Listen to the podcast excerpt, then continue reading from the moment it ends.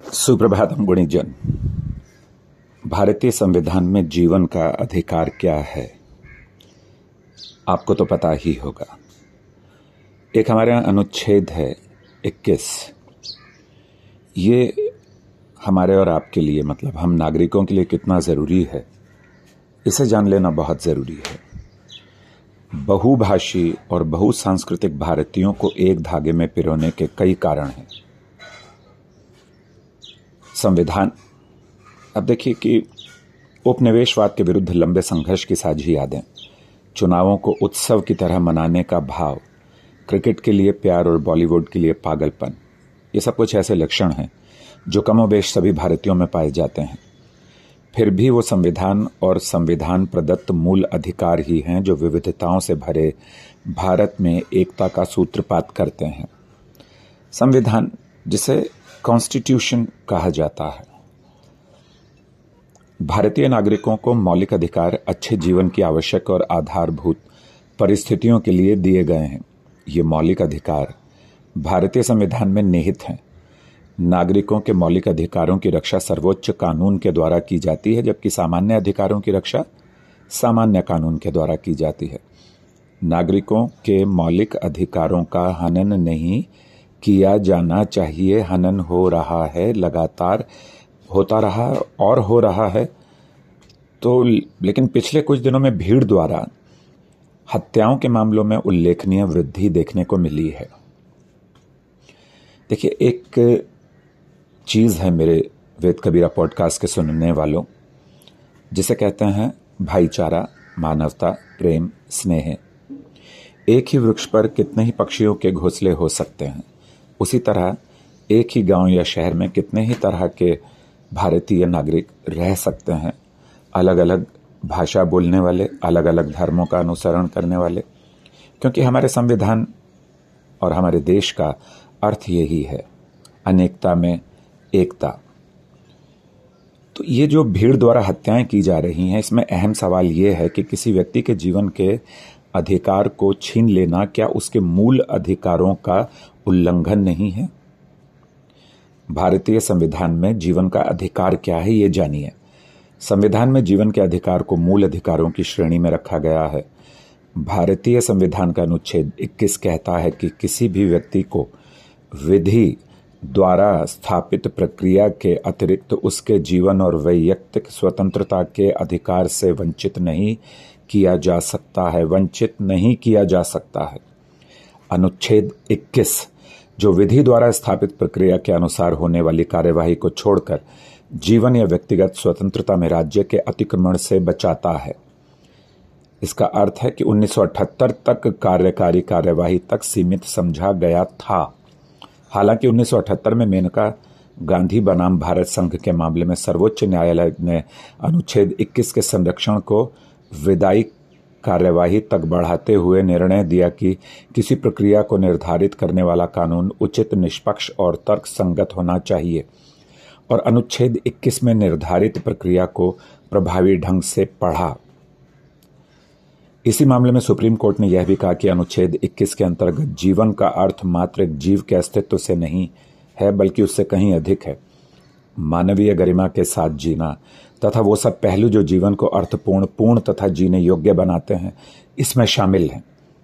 विदित हो कि इसके बाद की न्यायिक व्याख्याओं ने अनुच्छेद 21 के अंदर अनेक अधिकारों को शामिल करते हुए इसकी सीमा का विस्तार किया है, जिनमें शामिल है आजीविका, स्वच्छ पर्यावरण, बेहतर स्वास्थ्य, अदालतों में त्वरित सुनवाई तथा कैद में मानवीय व्यवहार से संबंधित अधिकार।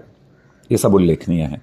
प्राथमिक स्तर पर शिक्षा के अधिकार को 2002 के छियासीवें संविधान संशोधन द्वारा अनुच्छेद 21 ए के तहत मौलिक अधिकार बना दिया है। बहुत ध्यान से सुनने, समझने की चीज़ें हैं ये। अब मैं आपको बताता हूँ कि कैसे हो रहा है अनुच्छेद 21 का चीरहरण। अनुच्छेद 21 की उपरोक्त व्याख्या के अनुसार भीड़ द्वारा किए जा रहे हमलों एवं हत्याओं को व्यक्तिगत स्वतंत्रता और जीवन के मौलिक अधिकार पर विभत्स हमले के रूप में देखा जा सकता है। वही बात है। हम राजनीति को उत्सव की तरह मनाते हैं। राजनीति उत्सव नहीं है। राजनीति के चयन और राजनीति में जिन लोगों का चयन किया जाता है, जो हमारे सेवादार होते हैं, जिन्हें हम कॉरपोरेटर कहते हैं या एमएलए कहते हैं या एमपी कहते हैं या फिर मंत्री कहते हैं ये सब इन लोगों को ध्यान देने की ज़रूरत है कि समाज में किसी भी विषय पर कट्टरता नहीं होनी चाहिए। सबसे चिंता वाली बात तो यह है कि लोगों को उकसाया जाता है कि वे अन्य लोगों के मूल अधिकारों की चिंता ना करें, क्योंकि उन्हें पता है कि इस प्रकार की घटनाओं को मूल अधिकारों का उल्लंघन मानने के बजाय कोई सीट को लेकर विवाद का नाम देगा तो कोई आपसी कलह का कारण बताएगा और दोषी आराम से बच निकलेंगे। धर्म आस्था का विषय है। धर्म, प्रेम और स्नेह का विषय है। धर्म आत्मिक शक्ति और ऊर्जा का विषय है। धर्म समाज में हम जीवन कैसे निर्वाह करें, उसका विषय है। उदाहरण के तौर पर हाल ही में झारखंड में भीड़ ने कथित तौर पर गौ गौमांस ले जा रहे एक वाहन के चालक को पीट पीट कर मार डाला। होना यह चाहिए था कि दोषियों पर जीवन के मौलिक अधिकार के उल्लंघन का चार्ज लगाया जाए और उन्हें कड़ी सजा दी जाए। लेकिन यह दुर्भाग्यपूर्ण है कि आज इस मुद्दे पर संविधान की गरिमा बनाए रखने के बजाय बस कुनीति हो रही है। हाँ जी, वही राजनीति। राज की नीति समाज की नीति से भिन्न नहीं हो सकती, क्योंकि जब तक समाज नहीं है, तब तक समाज की नीति नहीं। समाज की नीति नहीं तो राजनीति नहीं, और अगर राजनीति नहीं तो फिर क्या? क्या हो आगे का रास्ता? हम अपनी सभ्यता पर चाहे जितना गर्व कर लें, लेकिन वो भूतकाल है। वर्तमान में हम क्या कर रहे हैं उसका निर्वाह? अपनी उपलब्धियों पर चाहे जितना इठला लें, यह कठोर सत्य है कि हम और हमारा समाज बेहद हिंसक और बर्बर होता जा रहा है। कहीं गाय के नाम पर, कहीं धर्म के नाम पर, कहीं बेईमानी और शको शुभा से ग्रस्त भीड़ हत्या पर उतारू होने लगी है। यह सिलसिला कश्मीर से लेकर कन्याकुमारी तक जारी है। इससे भी खतरनाक वो रवैया है जो इन हत्याओं को किंतु, परंतु, लेकिन लगाकर सही ठहराता है कि इन्होंने ऐसा किया, इसलिए हमने इनको मार दिया। इस तरह की घटनाओं पर तभी अंकुश लगाया जा सकता है जब हम इन्हें मूल अधिकारों के उल्लंघन के तौर पर देखेंगे और कानून दोषियों को सजा देगा। और सजा भी ऐसे कि फिर किसी की हिम्मत ना हो कानून का उल्लंघन करने की आज अनुच्छेद 21 का दायरा काफ़ी व्यापक हो गया है। अतः ज़रूरी है कि न्यायपालिका भी सक्रियता दिखाए। किताबों से बाहर निकलकर देखे कि समाज में इस तरह की घटनाएँ, इस तरह की हिंसक विचारधारा का प्रचार या प्रसार कैसे शुरू हुआ? कौन है? कौन है वो स्वच्छ और साफ़ सुथरे दिखने वाले लोग? कौन हैं वो जो सत्ता की लोलुपता में इस तरह के कार्यों को अंजाम दे रहे हैं या लोगों को उकसा रहे हैं। दरअसल इस हत्यारी मानसिकता को जो शह मिल रही है, उसके पीछे एक दकियानुसी और घृणा पर आधारित राजनीतिक सोच है। यह हमारी प्रशासनिक और राजनीतिक व्यवस्था के चरमराने का संकेत है। मैं इसे फिर पढ़ता हूँ आपके लिए। यह हमारी प्रशासनिक और राजनीतिक व्यवस्था के चरमराने का संकेत है। नृशंस हत्याओं के बावजूद हत्यारों और उनके समर्थकों में पछतावा, पछतावे का कोई भाव नज़र नहीं आता। लगता है जैसे वो सामाजिक वीर हो गए हैं। उन्होंने कुछ ऐसा काम कर दिया है कि सरकार और समाज उनका मान सम्मान करे। अब ये सब जो हो रहा है, उसे महज आपराधिक कृत्य मानकर सामान्य कानूनों के तहत कार्रवाई करना शायद ही कोई बदलाव ला पाए। अतः हमें इन्हें मूल अधिकारों का उल्लंघन मानते हुए देश के सर्वोच्च कानूनों के तहत कार्रवाई करनी होगी। यदि हमारे पास ऐसा कोई कानून नहीं है कि हम ऐसे हत्यारों और ऐसे हिंसक विचार वाले लोगों के प्रति कोई कानूनी कार्रवाई करे तो हमें नए कानून उसमें जोड़ने होंगे। अब लिखा गया है निष्कर्ष ये भी सच है कि हिंसक लोगों की संख्या आज भी कम है, पर उनके अपराध में शामिल होना, उसे जायज़ ठहराना या फिर चुप्पी लगा लेना भी उनके मनोबल को बढ़ाना है। जो हिंसा होते हुए देखते हुए भी उसका विरोध नहीं करते, वो भी गुनहगार हैं। यदि इस प्रवृत्ति को तुरंत नहीं रोका गया तो यह देश तबाह हो जाएगा। शना शना ही होगा, क्योंकि इसको जुड़ने, इसको बनने में हज़ारों साल लगे हैं। नफरत की नाव पर बैठकर ना तो हम देश की एकता और अखंडता को बचा सकेंगे और ना ही विकास और समृद्धि के सपनों को साकार कर पाएँगे। धर्म, जाति, व्यवसाय और वैचारिक भिन्नता के आधार पर हो रहा है। यह हत्याकांड वास्तव में देश पर आत्मघाती हमला है। इसके दूरगामी परिणाम दुष्परिणाम होंगे। बहुत बहुत ही गलत नीति है ये। कुनीति है ये। राजनीति के शीर्ष से लेकर आम नागरिक के स्तर तक आज गहन आत्ममंथन की आवश्यकता है। भारत को आदमखोर भीड़ तंत्र में बदलने से रोकने के लिए हम सभी को तुरंत पहल करनी होगी। जंगल याद है ना? वहाँ जब कोई शेर या कोई भी जंगली जानवर आदमखोर होता है, उसके पीछे कमी हमारी होती है। क्योंकि हम जब जंगलों में घर बसाने की वीकेंड होम्स बनाने की कोशिश करते हैं और उसमें सफल भी होते हैं तो उन लोगों का, के काम में, उन लोगों के घरों में हम हमला बोल देते हैं और वो बाहर आकर फिर लोगों को मारते हैं, क्योंकि उनको जंगल में शिकार नहीं मिल रहा। हम उनके, उनकी ज़मीन को हथिया रहे हैं। स्कूल में और घर में झूठ बोलना और चोरी करना जाने अनजाने में सिखा दिया जाता है।